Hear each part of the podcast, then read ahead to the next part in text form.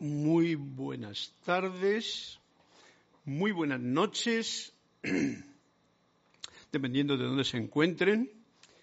Estamos en la, el momento de la clase de la voz del yo soy. Yo soy Carlos Llorente y les saludo y les bendigo y les abro mi corazón en este momento para este tiempo en que vamos a disfrutar de, de, este, de, esta, de esta comunicación intergaláctica en el plano de la Tierra, en este plano de América del Norte, América del Centro, América del Sur, y alguien que se apunte también desde España. Bienvenidos a todos, saludos, bendiciones, fuerte abrazo. Veo que ya hay alguien que reporta sintonía, con lo cual, como siempre digo, me da la alegría de saber que no estamos solos, no estamos solos, aunque lo parezca, ¿no? Y entonces voy a rememorar los que están apuntándose para que eh, sintamos esta conexión presencial en la distancia. Y está Dayana Liz, desde Bogotá, que nos da las buenas noches. Rosaura Vega, Buenas noches, Carlos. Bendiciones para todos desde Panamá. María Laura Mena, hola, muy feliz martes. Bendiciones y abrazos cuánticos desde Argentina. Naila Escolero, bendiciones de luz, Carlos y todos los miembros de esta comunidad desde San José de Costa. Rosaura Vergara, se ve y se escucha bien. Gracias, Rosaura, porque eso me da, como siempre digo, esa confianza de poder continuar de Dios te bendice, Carlos, y a todos. Flor Narciso, bendiciones, Carlos, y a todos desde Cabo Rojo, Puerto Rico. Naila Escolero, perfecta imagen y sonido. Y Flor Narciso ya me pide la página 93. Charity del Shock. Muy buenas noches, Carlos. Dios te bendice desde Miami, Florida. Y Naila Escolero, que nos dirá la página 53. Gracias, gracias, Naila. Y eso es, que nos dirá esa página. Pero tenemos a Marian Ab también, que nos dice desde Buenos Aires, bendiciones para todos. Bueno, pues este abrazo mutuo que nos estamos dando todos los que ahora estamos interconectados a través de esta red en la que estamos con esta posibilidad. Gracias, Padre, por ello, porque a fin de cuentas, como veis, la guardiana silenciosa, como diría yo, y estado cantando ese canto a la guardiana silenciosa en el ceremonial, y eh, hay una guardiana silenciosa que cuida del planeta Tierra, a pesar de lo que le maltrate mucho mm, ser humano en su grado de ignorancia supino, ¿no? Ahí está esa guardiana silenciosa cuidándonos a todos. Tenemos que tener esa gran confianza en que no estamos solos, no solamente porque vosotros ahora conectáis y me dais esa señal que me permite sentirme muy acompañado en esta habitación en la que estoy, sino también porque así es como nos ocurre, en la Tierra. A pesar de que la comunicación parece como que es más distante, más restringida, más con la, tapada, la boca tapada, más vete para allá que mm, creo que me vas a... ¿eh? Todas esas cosas, a pesar de eso, no es problema. Todo eso es esa mundo de ilusión en las pruebas que la, la, escuela planetaria Madre Tierra nos pone para que sepamos, ah, voy a poner esto más eh, equilibrado, ahí, más eh, avancemos, para que abramos nuestra conciencia, para que experimentemos, para que cojamos esta confianza plena en el yo soy que es este maestro interior dentro de cada uno de nosotros. Recordadlo siempre, no lo busquemos fuera. Eh, tengo también a María Laura Mena. Acá en Argentina no se puede comer pizza después de las 20 horas porque está prohibido circular, ¿ves tú? Yo siempre que hablo de la pizza, me, siempre que me hablan de la pizza, eh, me hace gracia de que la pizza es un, vamos a llamarle un manjar, eh, un alimento que es redondo, que viene en una caja cuadrada, pero que se come en triángulos. la pizza tiene toda la geografía del mundo entera. Bueno, pues nada, si no hay pizza para comer, a partir de las 20 horas, pues se come antes o no se come. Ya sabes, María Laura. Un fuerte abrazo hasta Argentina y eh, lo mismo que en Argentina no se puede porque está prohibido circular, en otros sitios han abierto la circulación. Da igual. Hay una guardiana silenciosa que nos está cuidando a todos, especialmente es tiempo, como diría una canción que tengo por ahí en RAM, tiempo de despertar. Y despertar es abrir el corazón y no tener miedo a la vida. Por ahí es una, una nota que doy yo personal mía, ¿no? Abrir el corazón, o sea, amar y no tener miedo a nada, a nadie y menos aún a la vida. Ok, Mm, Raisa Blanco, hola Carlos, buenas noches, saludos todos desde Maracay, Venezuela. Un fuerte abrazo a Venezuela, un fuerte abrazo a todos vosotros por reportar sintonía, por estar ahí y vamos a comenzar la clase sin más dilación, como siempre me gusta eh, hacerlo.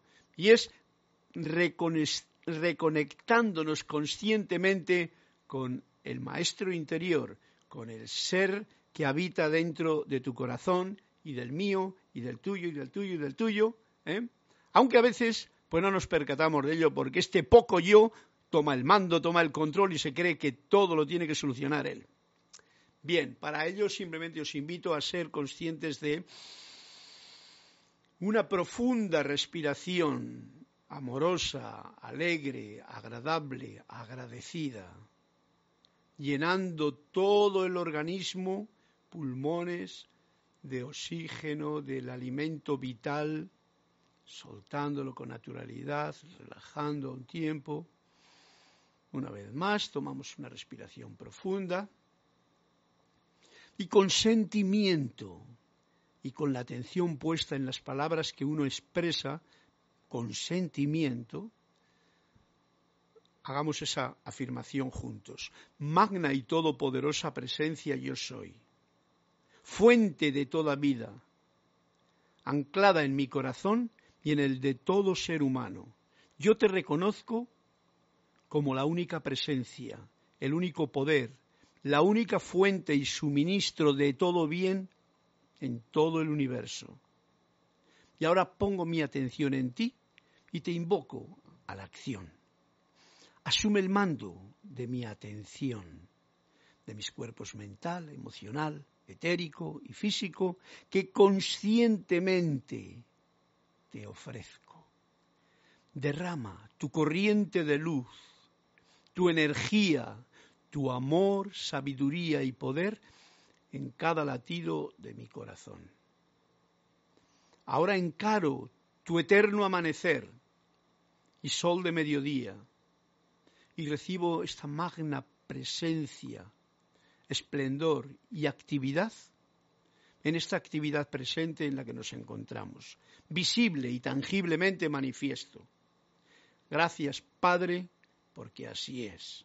Gracias, seres de luz, tanto angélico como elemental, que nos estáis asistiendo constantemente.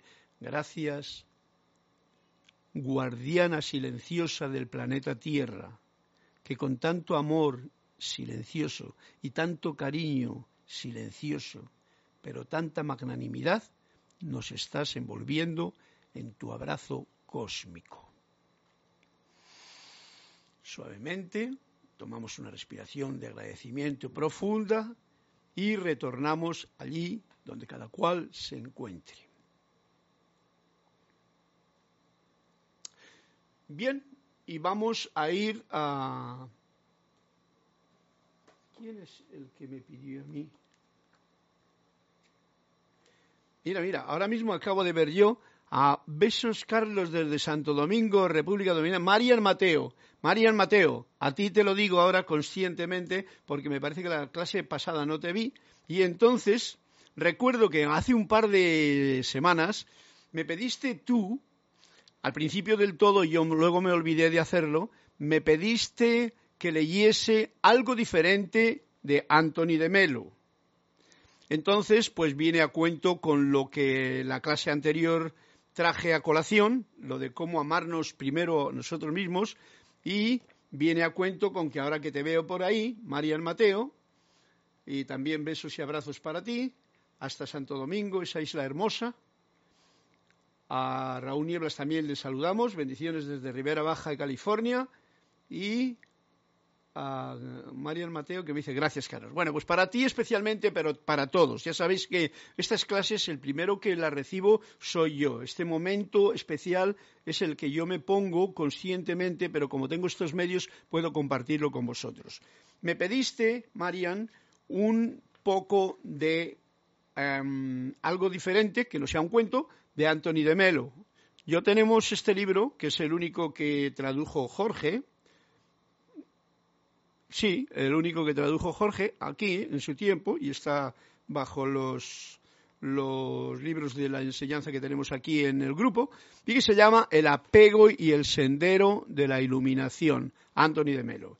Y voy a leer te y voy a leer me y voy a leer para todos este concepto me salió así como a mano, salió el otro día, pero lo tenía ya apuntado con tu nombre para que no se me olvidase. Y el título es El amor, esa maravilla. Vamos a ver qué es lo que nos dice Anthony de Melo. Ya sabéis que siempre suele darnos un poquito un azotito por ahí, porque muchos conceptos de los que tenemos nosotros sobre cosas como que no coinciden con lo que él nos está diciendo y lo que yo también estoy sintiendo que en realidad es bueno tener esos conceptos renovados para esta etapa presente que estamos viviendo. El amor, esa maravilla cuando se te dio el regalo de la vida humana, se olvidaron de darte un manual de instrucciones. ¿Mm? Ya lo sabemos todos. Algunos no lo necesitan, pero a otros se les ha dado un manual de instrucciones equivocado encima. Estos últimos ven la vida como algo que les angustia, les llena de ansiedad, de miedos y de deseos que no se cumplen.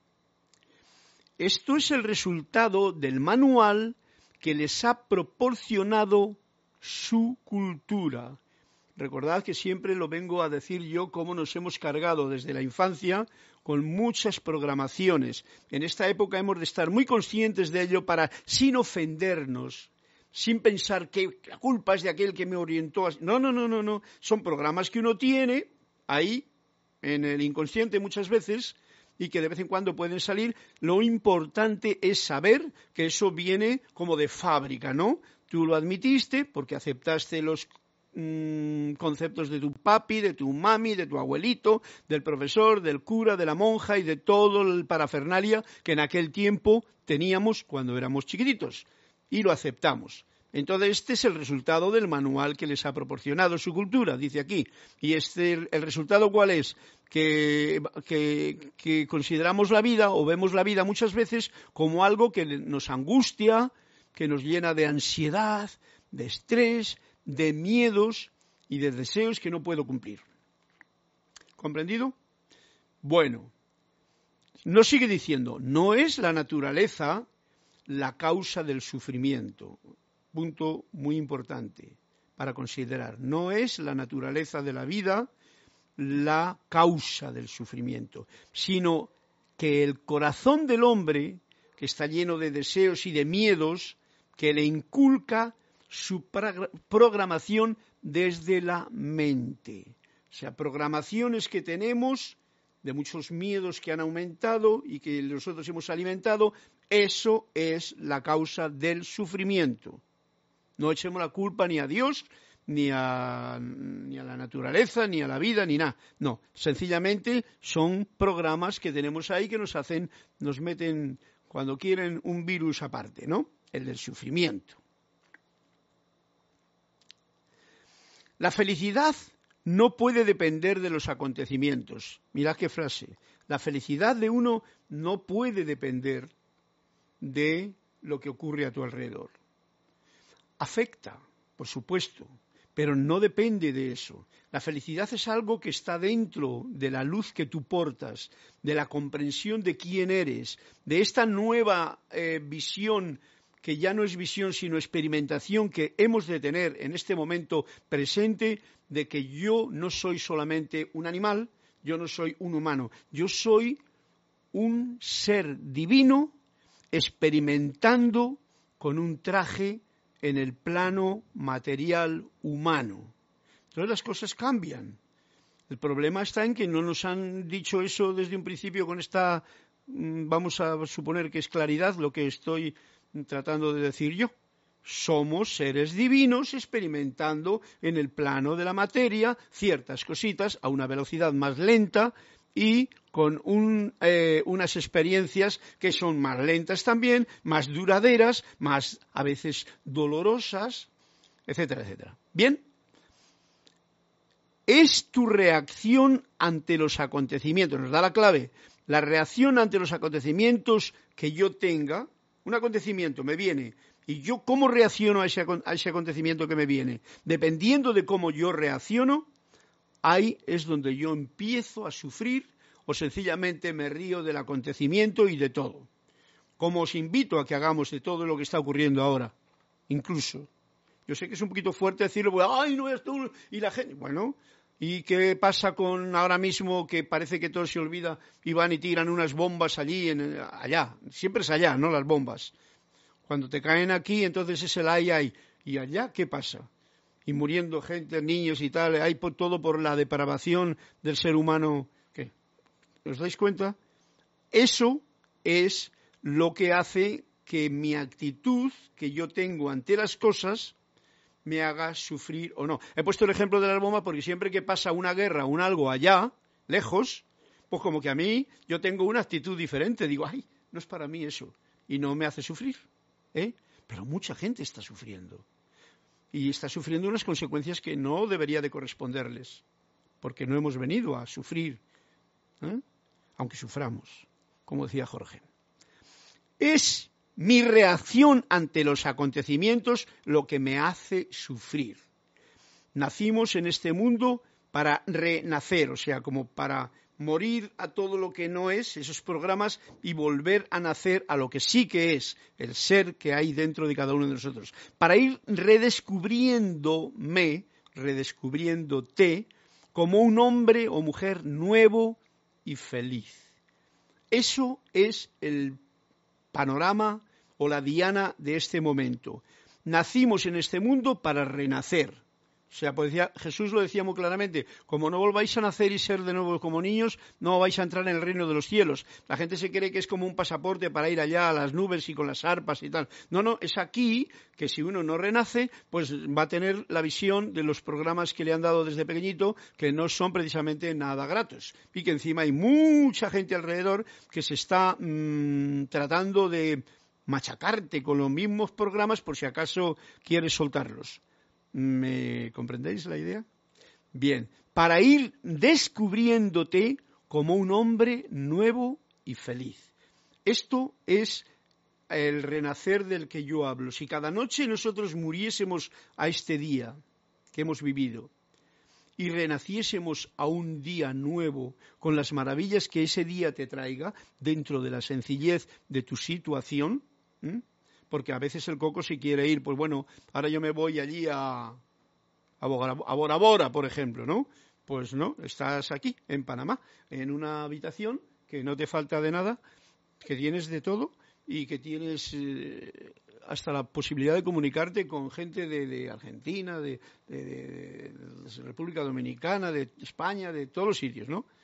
Qué maravilla, ¿no? Bueno, pues aquí es donde se encuentra la maravilla que yo he de enfrentar con respecto a las cosas que me pueden hacer sufrir. ¿Qué actitud yo tomo? La atracción que brota de ti, la atracción que brota de ti no es amor. Eso que llamamos amor es un gusto, porque estamos hablando del amor, esa maravilla. Y está hablándonos ahora del amor. La atracción, o sea, cuando uno está atraído a algo, yo estoy atraído por ejemplo, a esta flauta, a este piano. No, no, eso no es amor, ¿vale? O bueno, vamos a decir a esa muchacha linda que pasa por ahí, o ese muchachote lindo, ¿no? Eso es atracción, no es amor, dice aquí. La atracción que brota de ti, aunque brote de uno, no es amor. Eso que llamamos amor es un gusto por sí mismos, o sea, esta es la explicación que me está dando Anthony de Melo es un gusto por sí mismo, un negocio de toma y daca, o sea, yo te doy y tú me das, ¿no? Y así en ese intercambiar eh, sentimientos, alegrías, lo que sea, pues ahí yo, como es eh, hermoso y tal, pues lo llamo amor, ¿vale? Y de condicionamientos a veces, porque ese toma y daca tiene unos condicionamientos. Sí, yo te amo, pero si tú me... ¿eh? Y entonces hay un condicionamiento, un sí, pero, ¿no? ¿Ok? Y de condicionamientos, tanto como me ames, yo te amaré. Si tú dejas de amarme, yo ya no te amo. Es más, te odio. bueno, todos sabemos de esto suficiente. Eh, Tony de Melo simplemente nos lo recuerda para que lo tengamos en, presencia y no andemos equivocándonos. Es una dependencia, está hablando de ese amor humano en el que tanto hemos mm, patinado. Es una dependencia, una necesidad de lograr una felicidad que nos reclama desde dentro. Hay algo que te está pidiendo esa unión, esa, pero nuestra, em, a ver, es que nos reclama desde dentro, porque tú eres felicidad, o sea, la felicidad que tú eres dentro de ti, ese yo soy, esa fuente, esa luz, que es felicidad, y que, has nacido para manifestarla, esa te está reclamando la felicidad. Entonces lo buscamos en el mundo externo de una forma porque uno en su equívoco se cree que de esa forma lo va a lograr. Pero nuestra propia inseguridad, fijaros lo que dice, mi propia inseguridad hace que la reclamemos la felicidad al exterior y lo haga encima con exigencias, compulsivamente y con miedos a que se escape. Ese es un problema, ¿no? Eh, perder a la persona que uno cree que ama y tal, eso suele causar mucha, mucho malestar, ¿no? A muchos. No es fácil de comprender todo esto, ¿no? Para mucha gente, pero bueno, yo creo que repitiéndonoslo así con cariñito, pues lo podremos entender para que sepamos que el amor va mucho más allá de todo esto. Lo manifestamos con un deseo de posesión. Cuando el amor se manifiesta con un deseo de posesión, eres mío, mía, mía, algún momento te darás cuenta de que todo eso que es mío ¿eh? es una ilusión muy bonita que va a durar lo que dure, duro lo manifestamos como un deseo de posesión, de controlar al otro, de manipularle. ¿eh?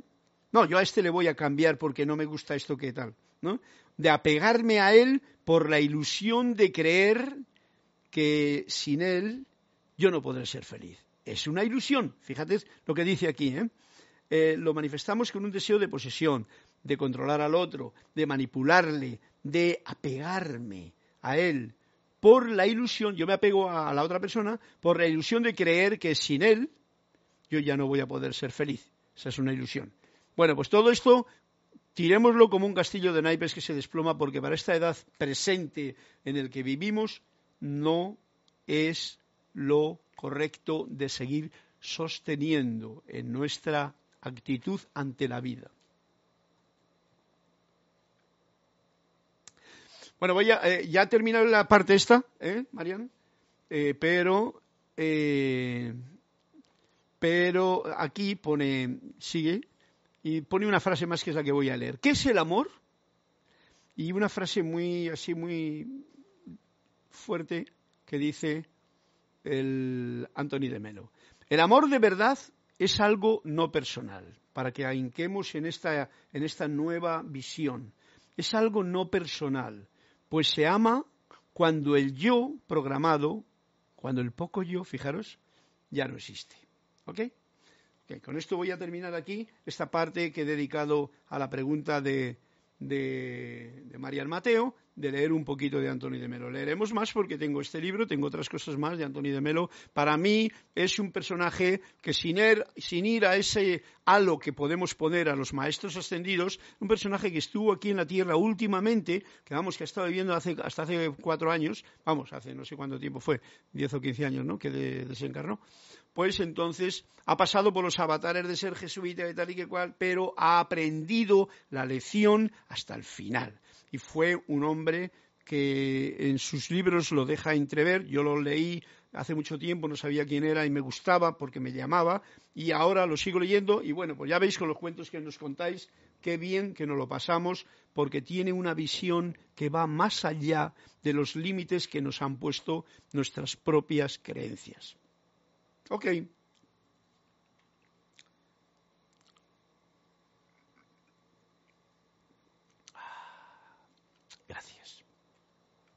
El agradecimiento, la gratitud no es una palabra, es un sentimiento, qué rico sabe. Un sentimiento. Bien, pues eh, María Mateo, me encanta Antoni de Melo, todo de él, pero esta reflexión está a 100 me fascina. Gracias, Marian. Hay muchas más y yo tengo un, libro que no recuerdo ahora cómo se llama, también unas meditaciones sobre el amor especialmente y sobre tal, y ahí da unos, unas cosas muy fuertes para que nosotros nos, como que los cuentos a veces nos choquean un poquillo, ¿no? Porque te rompen esos esquemas de lo que uno creía que es así y resulta que es asá. Pues ahí te da unos toquecitos muy fuertes, ¿sabes?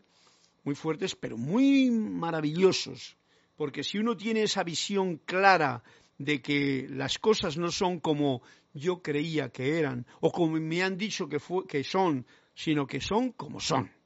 Y en eso se parecen a la verdad. La verdad es como es. Marley Galarza, mil bendiciones hermanos desde Perú, Tacna, abrazos de luz para todos, flores, música, estrellas, regalos, etcétera, etcétera. Bien.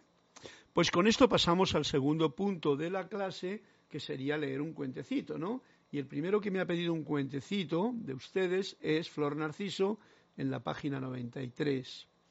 Y luego Naila Escolero en la 53. Página 93. Pues vamos para allá, ¿por qué no?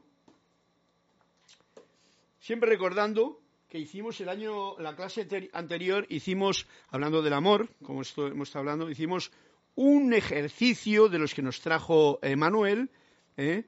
Que espero que hayáis intentado algo y entonces si comunicáis algo al respecto, pues fenomenal. El ejercicio se trataba sencillamente de cómo quererme a mí mismo y el ejercicio era, ya sabéis, mirándote a un espejo y tal. Bueno, a ver qué me contáis sobre el asunto y la experiencia.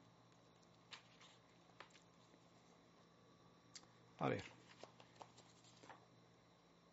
Tenemos aquí a un cuento de Flor Narciso, página 93, que me dice así. Flor, un discípulo bastante deprimido se quejaba de que por culpa de sus defectos se sentía estafado por la vida. ¿Estafado? gritó el maestro. ¿Estafado tú? Pero mira a tu alrededor. Con cada momento de lucidez está siendo pagado con creces. Wow. Estos son cuentos, como he dicho antes, de Antonio de Melo, que son bien profundos, ¿no? Son sabiduría de los tiempos, pero el discípulo, bastante deprimido, se quejaba de que por culpa de sus defectos, o sea, primero, analizando el cuento, Flor, se culpaba a sí mismo de que tengo defectos. ¿Qué ocurre? Y voy a ahondar en esto. Generalmente hay una tendencia a sentirse víctima, pecador. Eh, tengo muchos defectos. Por supuesto me faltan las virtudes, porque me han hablado de virtudes y defectos y de pecado y tal. Que conste, todos esos son programas que algún poco yo, con poder humano, ha metido en nuestra conciencia. No es algo por lo que tú tengas que regirte. Eso lo digo yo con claridad.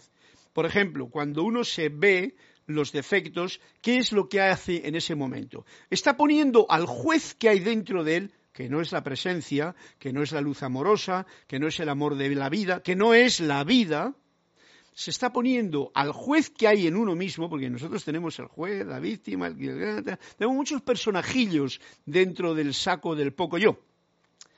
Y entonces al echar la culpa a mis propios defectos, me siento estafado por la vida. O sea, como encima yo echo la culpa a mis defectos, que es una ilusión, mm, echo la culpa a la vida por, por mis defectos. ¿Veis qué paranoia tiene el muchacho aquí? Es un discípulo bastante deprimido. Está claro, ¿no? Es bastante deprimido, Flor. Procuremos no estar deprimidos si somos discípulos de la vida porque tenemos a la madre, a, la profesora, que es la madre tierra, la madre vida, que nos está enseñando constantemente. Y dice el maestro, estafado, estafado tú, Pero mira a tu alrededor, o sea, lo que te está diciendo, mira a tu alrededor, porque claro, cuando uno tiene así, cuando uno tiene al juez y a la víctima y al verdugo y al castigo y al defecto y a todo eso dentro de su propio run run, es que no mira para afuera, no mira alrededor, no mira ni siquiera con los ojos de aquí, no digamos nada con el ojo de ver para adentro y para afuera, no mira nada, está totalmente enrumiando sus propias angustias eso ocurre cuando uno está deprimido. Por lo tanto, nos está dando el toque para que mira a tu alrededor, como dice el maestro. Con cada momento de lucidez, y cada momento de lucidez podría ser, si miras alrededor, desde que amanece hasta que anochece, porque tienes la luz. Pero como ahora tenemos luz eléctrica, podría ser este momento que ya se ha apagado la luz aquí en Panamá, o sea, ya no hay, ya anochecido, pero yo tengo aquí una luz maravillosa. Y yo no tengo más que motivo para dar las gracias, pero de verdad, por todo lo que aquí, en esta pequeña habitación, tengo. Ya estoy hablando de cosas, pero si ya hablo de la salud, de la alegría de poder compartir esto con vosotros, ¡wow! Con cada momento de lucidez está siendo pagado con creces. O sea, apuntándonos, Flor, el cuento a nosotros mismos, estamos siendo pagados con creces durante cada día que tenemos. Es un regalo que tiene 24 monedas, 24 horas. Es como si fuesen 24 monedas en nuestro monedero. ¿Qué hacemos con ellas? Pues va a depender, ¿no? Si nos la pasamos deprimidos y diciendo, ay, que no tengo bastante con, con 8 horas o con 12 horas de, de vida, no tengo bastante, ¿no? Estoy deprimido. Bueno, si me paso con ese run run en la cabeza, pues entonces así vas a estar porque lo que piensas y sientes, eso traes a tu vida. Pero si hacemos caso del maestro, que nos dice, mira a tu alrededor, con cada momento de lucidez, eso es lo importante, la lucidez que uno tiene, y nosotros, somos luz, y la lucidez la puedes expandir afuera, no la depresión que viene de una mente corrompida. Estás siendo pagado con creces. Bonito cuento nos ha traído Flor a cuento este cuento de Anthony de Melo. Em, bien, pues entonces vamos a por otro cuentecito que nos lo pide Naila Escolero. ¿Qué nos dirá la página 53? Vamos a la página 53 y nos dice lo siguiente.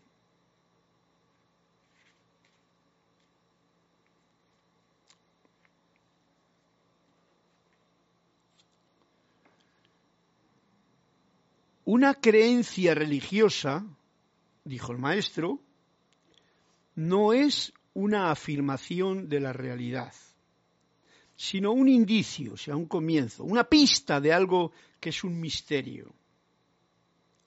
Una creencia religiosa. Por eso muchas veces hemos de estar alerta a lo que yo creo.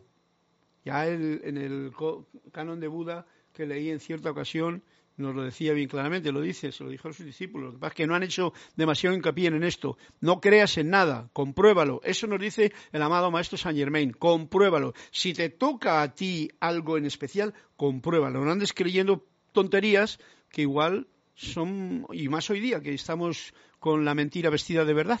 ¿ah? Y te cuentan cada cosa que Dios te irita. No creas nada. Pues ahora viene al punto. Una creencia religiosa por ejemplo, la creencia de si yo soy bueno y voy a misa, eh, yo voy a ir al cielo. Esa es una creencia. Mucha gente la tiene. Y se pega por ella y hasta se mata. Y nos dice el maestro, no es una afirmación de la realidad, o sea, no es real, sino simplemente, bueno, es un indicio, una pista de algo que es un misterio, y que queda fuera del alcance del pensamiento humano. O sea, cualquier creencia, yo me atrevo a decir, y me atrevo a decirlo claramente, cualquier creencia religiosa que no sea de las del plano de aquí para allá, sino de las del plano de lo divino, de lo inmensurable, de lo que no puedo expresar con palabras, cualquiera, es un misterio misterio quiero decir que, no, que, que queda fuera del alcance del pensamiento humano. En suma, una creencia religiosa no es más que un dedo apuntando a la luna. ¿Eh? El dedo que apunta a la luna, esa es la creencia. Si yo ahora por esta creencia hago estupideces, pues soy un estúpido, ¿no? Porque lo único que hace esa creencia es apuntar a un sitio que ni, ni sé lo lejos que está, ni cómo es, ni nada. Bien. Algunas personas religiosas, sigo el cuento, nunca van más allá del estudio del dedo. Hemos quedado en que una creencia religiosa es como un dedo y muchos solamente están estudiando el dedo. Esto es lo que hacen cuando nos aferramos a la letra. Y vamos a llamar a Jesús que decía, vosotros escribas y fariseos, que os apuntáis a la letra de las escrituras y no veis más que el dedo. No, os dais cuenta de que el dedo está apuntando para allá, ¿no? ¿Eh? A eso le llamaba hipócritas, escribas y fariseos y tal. Con esto me refiero al, presente. Algunas personas religiosas nunca van más allá del estudio del dedo. Tienen miedo de ir más allá. ¿Qué es lo que habrá más allá de lo que dice un libro, por ejemplo? Pues tienes que practicarlo. Si uno no lo practica, si uno no lo experimenta, se va a quedar con palabras que son como el dedo que apunta a la luna que pueden convertirse en una creencia bonita, te va a ayudar, va a ser una parte del camino que te va a dar cierta alegría, pero no te llenará la experiencia de lo divino. ¿Ok? Dice, unas personas se van a quedar más allá del, no, no van a ir más allá del estudio del dedo, ¿eh? que apunta a la luna. Otras se dedicarán a chuparlo. Y otras usan el dedo para sacarse los ojos. ¡Wow! Y estos son los fanáticos a quienes la religión ha dejado ciegos. ¡Wow! Estos, ¿veis? yo me refería a los cuentos que nos cuenta Antonio de Melo, que son fuertes porque está diciendo unas verdades que son impepinables, o sea, que son así. ¿eh? Otras personas usan el dedo para sacarse los ojos. Fijaros, se lo puede sacar uno a sí mismo o se lo puede tratar de sacar a los demás. Estos son los fanáticos a quienes la religión ha dejado ciegos. La religión, vista con la creencia de un dedo, te puede dejar ciego y no ver más que este dedo que apunta, que le estudias, que crees en él y resulta que no vas más allá. Por supuesto, no amas a tu hermano, por supuesto, no te amas a ti mismo, por supuesto, no te experimentas nada en la vida, por supuesto, estás cargado de miedos y, por supuesto, estás esperando que el cielo o algo que te han dicho que hay por ahí vas a ir a ello tú. Así, nada más que. Y mientras tanto te pierdes la oportunidad de, como decía Jesús, de traigan el cielo aquí a la tierra y vivámoslo como renaciendo a la vida. Ah, interesantísimo este cuento. Dejadme que me enrolle yo a mi manera porque me gusta. En realidad, son poquísimas las personas religiosas lo bastante objetivas como para ver lo que el dedo está señalando muy pocas personas. Y a estas personas que han superado la creencia, fijaros, esto es grave, a estas personas que han superado la creencia, se las considera encima por el vulgo, por la multitud, por la gente, por los escribas y fariseos, como blasfemos. ¿Mm? Yo estoy totalmente de acuerdo con esta visión que nos está trayendo aquí y por eso me encanta poderla compartir con ustedes. Ustedes hagan lo que desean con ello, pero este es el cuento de Naila Escolero que nos lo ha dicho así. ¿Qué nos dirá la página 53? Pues aunque la página 53 no era esta, porque la 53 estaba ocupada, he puesto la página 143 que en vez de 53 es 43, pero que es uno de los cuentos que no habíamos leído. Por lo tanto, con, tu permiso, Naila, pues has visto qué enriquecimiento tiene esto y está tocando la clave de este cuento que nos está contando la clase de hoy. Una creencia religiosa no es una afirmación de la realidad, es, en suma, solamente pues como el dedo que apunta a la luna. Y lo más fuerte de todo, en realidad son poquísimas las personas religiosas lo bastante objetivas como para ver lo que el dedo está señalando. Eso es lo importante. Y a estas personas que han superado la creencia, ojo al dato, se las tilda, se las considera encima de blasfemas. Al infierno vas a ir y tal. Bueno, esto hay muchísimo, ¿vale? Hay que no tengáis ningún temor por descubrir lo que, el, lo que el dedo apunta. No tengáis ningún temor en experimentar la vida con amor, porque el temor es el obstáculo principal para no ir más allá de los propios límites que uno se impone, con la ayuda de todo lo que nos, nos han impuesto. Ok, pues viendo cómo va la cosa, hay otro cuento más por ahí que nos lo pidió María Laura, página 100, amigo. Página 100, vamos a ver qué es la página 100.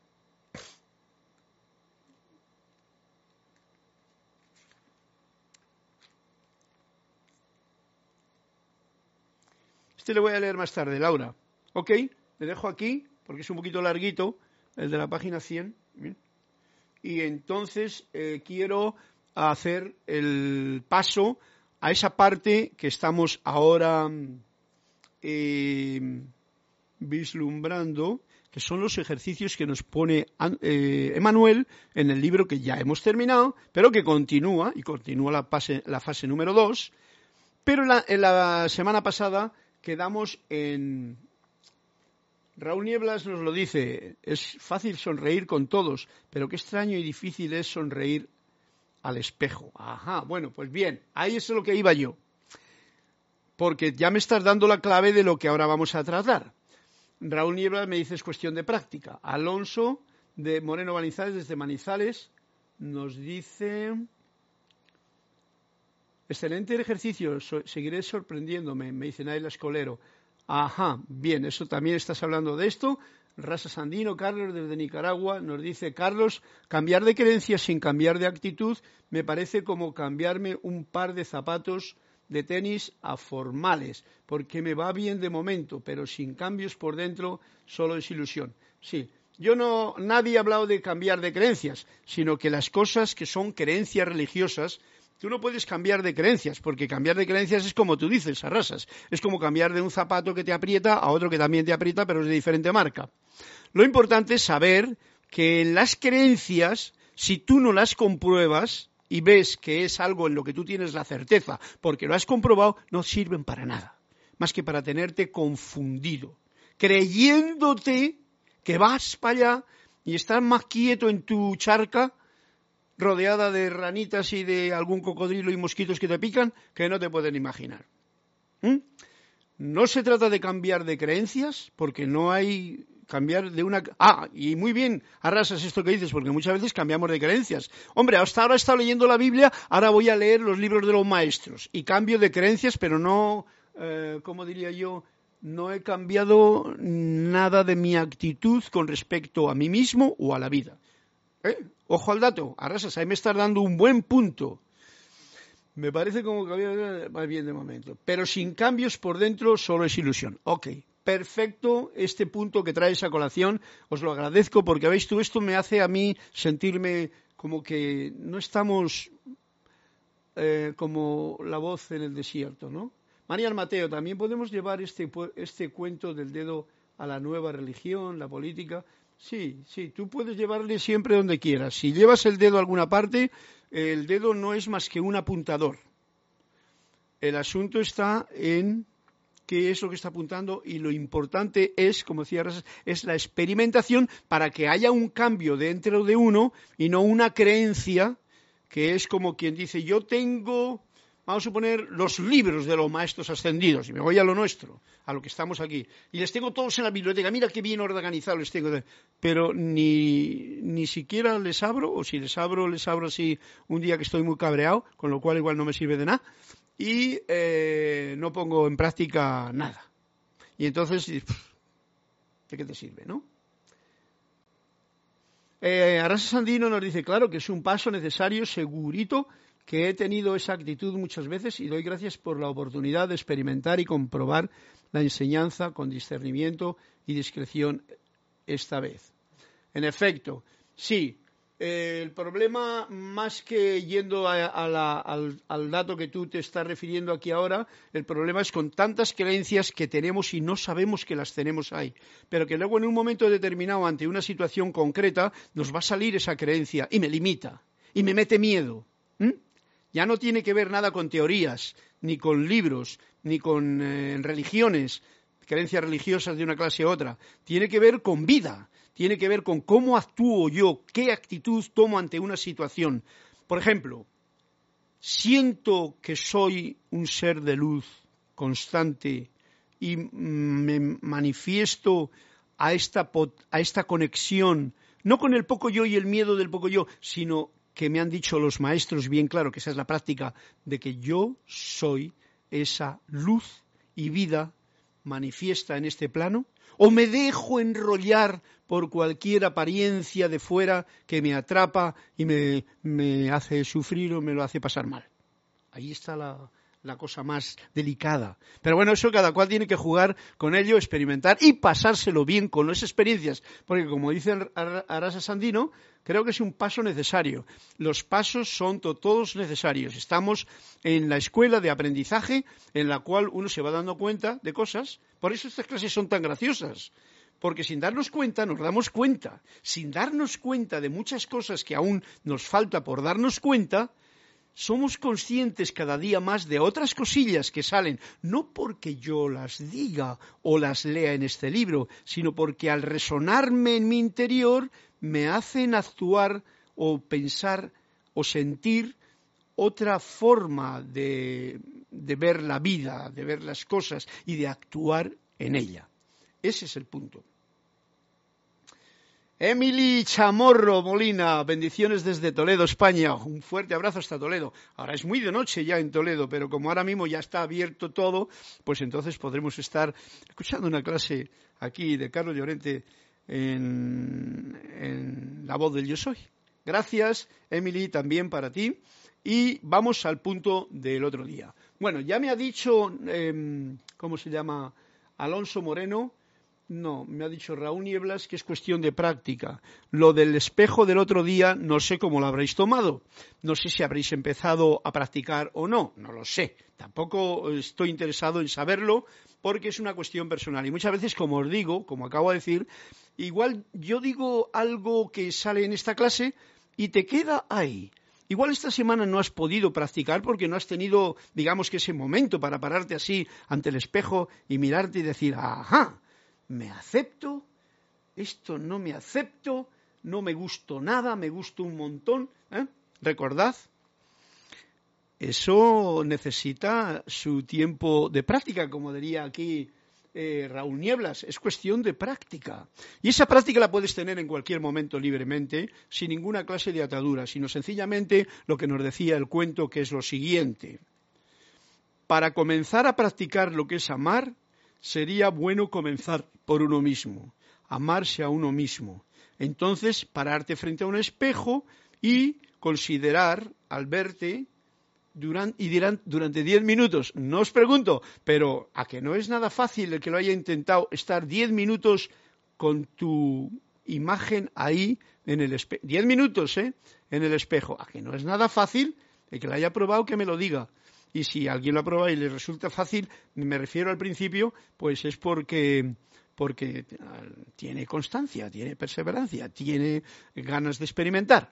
Yo os digo que salen muchas cosas en esa situación.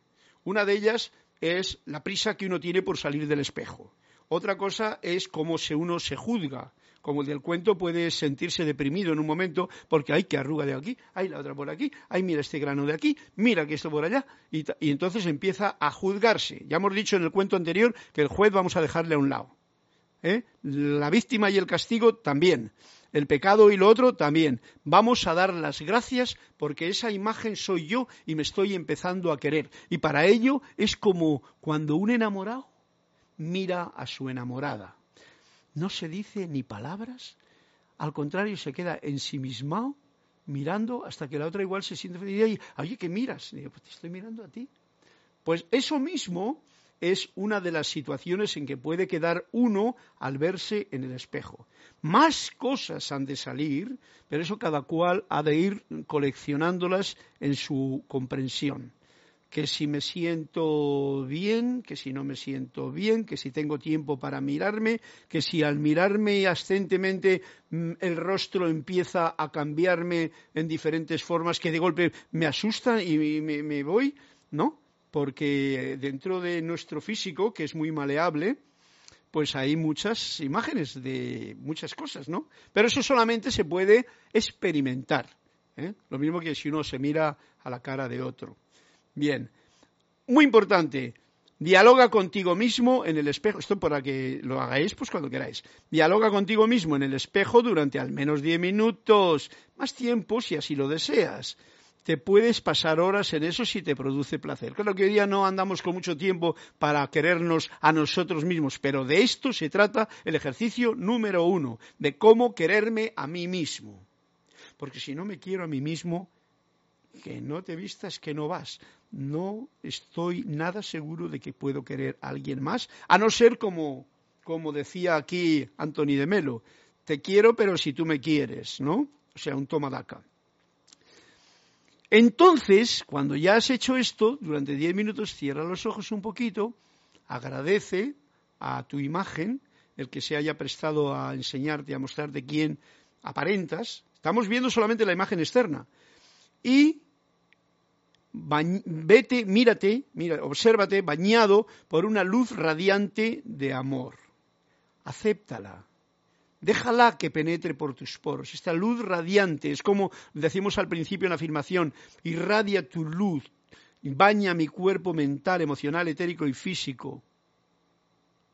Y eh, mm, ustedes porque nos dice Manuel, ustedes están bañados en amor cada minuto del día, tenedlo en conciencia. Es como he dicho, la guardiana silenciosa, nosotros estamos bañados por amor. Los seres de luz, espíritus que están ahí, no están juzgándonos, están bañándonos de amor. Tened esa confianza para que uno mismo la crea. Una de las cosas que ocurre, se me ocurren muchas cosas, pero ahora mismo se me ocurren pocas, pero una de las cosas que se me ocurre al mirarme al espejo, tal y como nos lo decía en el primer ejercicio, esa es la siguiente. Que cuando vea yo en mí algo que no lo acepte, que no me guste, pues yo soy un ser creador. Entonces voy a dar la orden para que esa parte, esté donde esté, se coloque en orden divino, o sea, se manifieste en perfección que es. Porque igual por los excesos que uno ha podido cometer eh, durante el tiempo que ha estado con creencias, etcétera, etcétera, pues entonces no se ha dado cuenta de que ha creado muchas situaciones estrésicas y tal que le ponen eh, con poca gana de reírse ante, al ver su propia imagen, ¿no? Y, y entonces tiene tenemos la oportunidad, os lo digo yo, de auto recrear de nuevo tu físico o cualquier clase de dolencia que en ese momento puedas em, sentir. O sea, lo que pienso y siento, eso atraigo a mi vida. Es una ley cósmica que vale para lo bueno y para lo malo, pero que no la ponemos en práctica. A menudo. Generalmente. El que la ponga sabe de qué estoy hablando. Entonces, podemos ponerla en práctica para crear porque eres un hijo creador, tu propio vehículo aquí en la tierra. Sin maravillas todavía, porque como que no hemos llegado al grado que tenía Jesús, ¿eh? de resucitar muertos, etcétera, etcétera, pero sí que tenemos muchos poderes que ahora podemos ya empezar a utilizarlos. ¿Ok? Visualización. Ok, Naira Escolero dice, excelente el ejercicio, seguiré sorprendiéndome. Sí, eh, algunos me han pedido eh, que os mandase esto por escrito, eh, yo lo he mandado a lo que me han pedido, pero si alguien me lo pide, pues ya sabéis, carlos arroba o carloslorente22 arroba gmail.com. Es todo es Gmail, ¿eh? ahora, saludos y bendiciones, Carlos, desde Nicaragua. Carlos, a ver un momentito, ¿dónde estamos?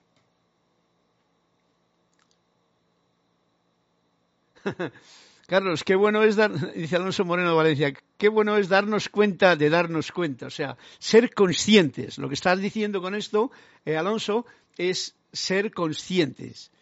Es eso, que tú lo pones ahí, pero no lo había leído, perdón.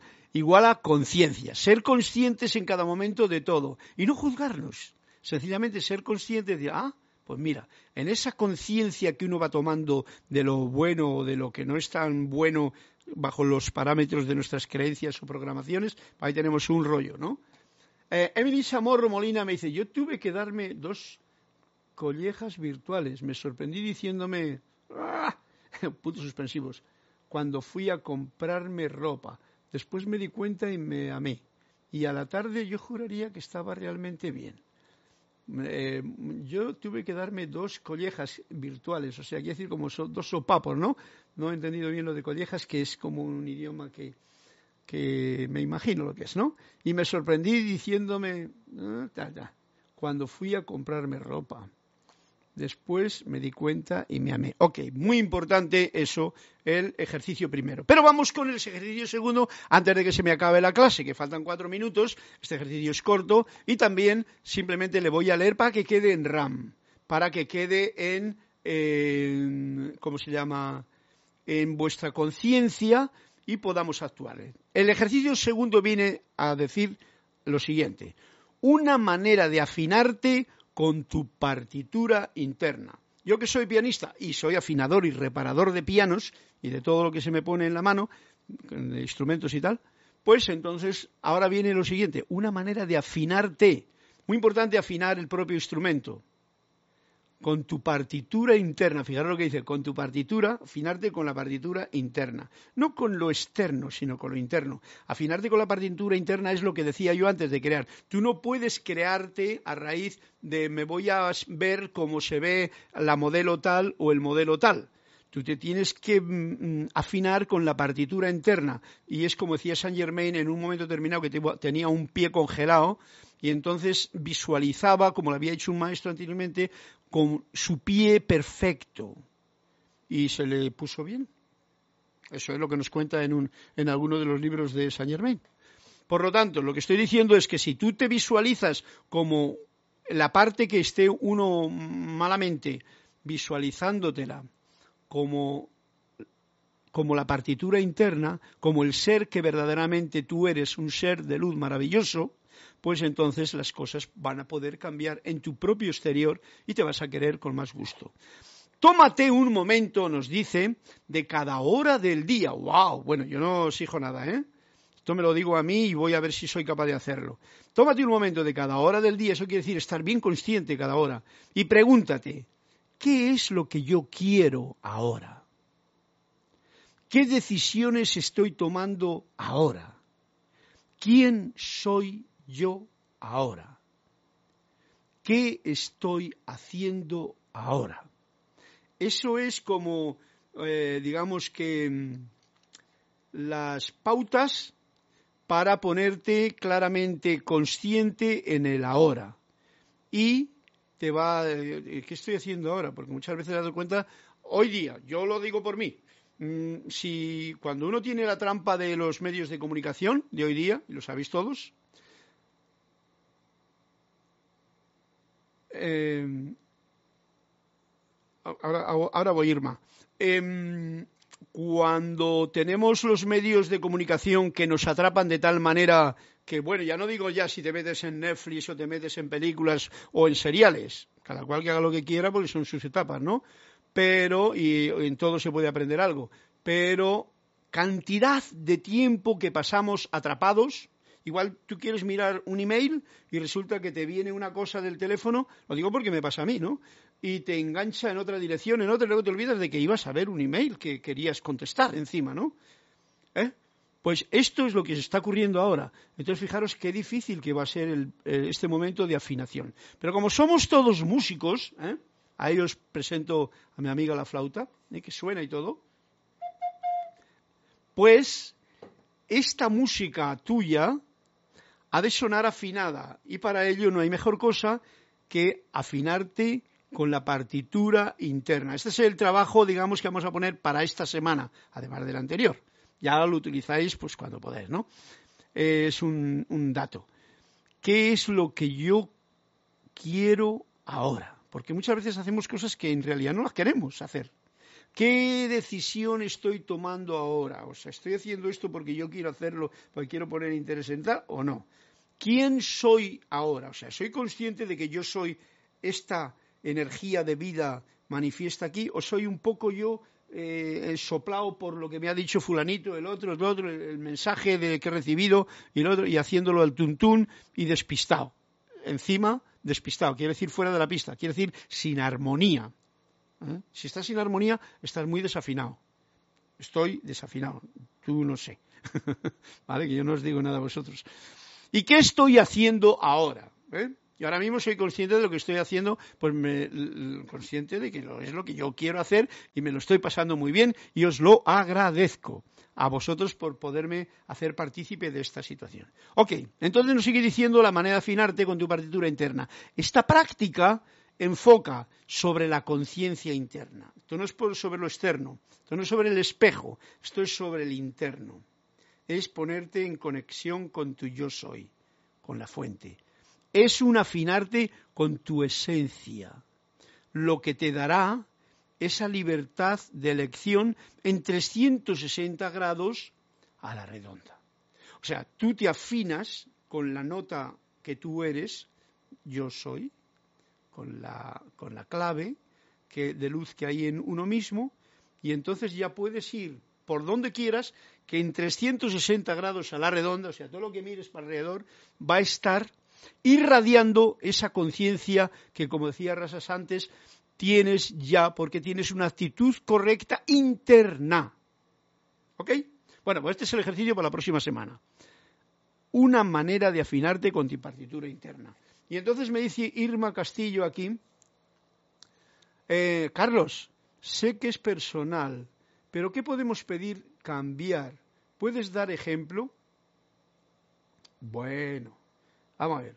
Primero, sí, sé que es personal. Las cosas que uno quiere cambiar son personales. Pero vamos a ir al ejemplo de mirarte al espejo y tú quieres cambiar, vamos a suponer, y lo he dicho antes, eh, resulta que tienes un sentimiento de un dolor, vamos a poner, ¿dónde le puedo localizar el dolor? de muelas, aquí. ¿Mm? Ahí. Yo lo he tenido hace cuatro semanas y sabía mis trucos para hacerlo, pero tuve que ir al dentista y quitarme la muela, que fue lo más efectivo. Pero supongamos que tú te ves... Ay, no, quiero ofenderte. Muchas gracias por la clase de hoy, Carlos. Saludo a Rasa Sandino. ¿Qué se puede pedir, eh, eh, qué podemos pedir cambiar? ¿Puedes dar ejemplo? Bueno, ok. Cuando, cuando estás ante el espejo, cualquier cosa que a ti, porque esto es personal, o sea, no vas a tratar de cambiar el mundo, porque ya lo sabemos, no hay nada que cambiar en el mundo. Es como el que quiere cambiar la escuela. Tú no eres ni el director del colegio ni eres la profesora de la escuela. Tú eres el alumno que está en clase. Entonces lo que puedes cambiar es tu actitud en la escuela. ¿Mm? Por ejemplo, hablando de actitud, puedo cambiar mi actitud ante las cosas que alguien me dice. Por ejemplo, yo ahora te digo algo y tú puedes cambiar la actitud de creértelo a puntas ciegas a decir no me voy a comprobarlo por ejemplo. ¿Me comprendes? No te lo creas lo que yo te digo, sino que entonces la actitud tuya dice, ajá, hasta ahora me he creído lo que me dice la gente y yo no tengo por qué creerme nada de eso. Entonces te haces consciente de eso y entonces ya lo rumias y dices, voy a comprobarlo yo. Y entonces lo compruebas. Entonces, bueno, te pides, por ejemplo, vamos a poner el ejemplo de, de la, del observarte y quererte en el espejo. Pues, por ejemplo, puedes cambiar eso. Tú te ves y empiezas a juzgarte y decir, uy, qué, pinta que tengo por aquí, mira estas arrugas de por allá, pero uy, qué, qué, cara que tengo, mira este pelo aquí que no me. Bueno, pues todo eso, todos esos juicios que tú emites en ese momento, sonríete, guarda tu silencio porque es un momento de meditación y empieza a desear verte como un ser de luz que tú eres. Hala, ya tienes un trabajo fuerte. Irma, ¿ok? Mírate en el espejo y vete, a ti, vete, mírate, obsérvate a ti misma como un ser de luz, eh, ¿cómo se llama? Refulgente. Un ejemplo, ¿vale? bien fuerte. Chari del So, gracias, maravillosa clase, Caro, Dios te bendice. Hermanos, feliz noche. Pues bueno, con esto ya quedamos en que había un cuento por ahí que, Laura, si me, perdón, me permites, para no alargar la clase más allá, voy a dejarlo para la próxima semana. Laura, te lo, te lo, mm, te lo prometo que no me olvido, ¿vale? Estoy agradecida por la clase. Cada uno de los cuentos nos dan la oportunidad de reflexionar sobre el amor hacia mí mismo sin condiciones. Gracias. En efecto, ese es el punto. Esto es lo que nos está trayendo ahora mismo. Amarse a uno mismo es el fundamento de que tú puedas amar a todo lo demás. Si no, vas a ser como el del cuento, que vas a estar eh, deprimido y echando la culpa a la vida porque no, no funciona como Dios manda. Bueno, vamos a despedirnos con música unas notas de flauta, ya que la tengo aquí. Y deseándoos a todos que tengáis una bonita semana, que practiquéis lo que podáis practicar y que simplemente lo paséis bien, con alegría, con gozo, con entusiasmo ante los retos que la vida nos está poniendo constantemente.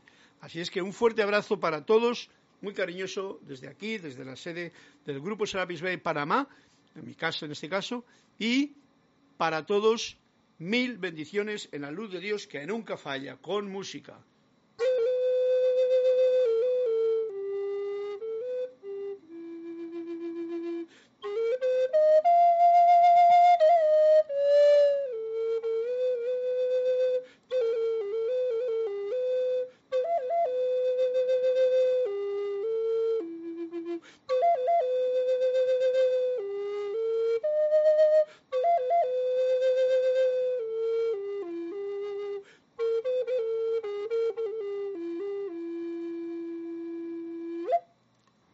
Hasta otra próxima oportunidad.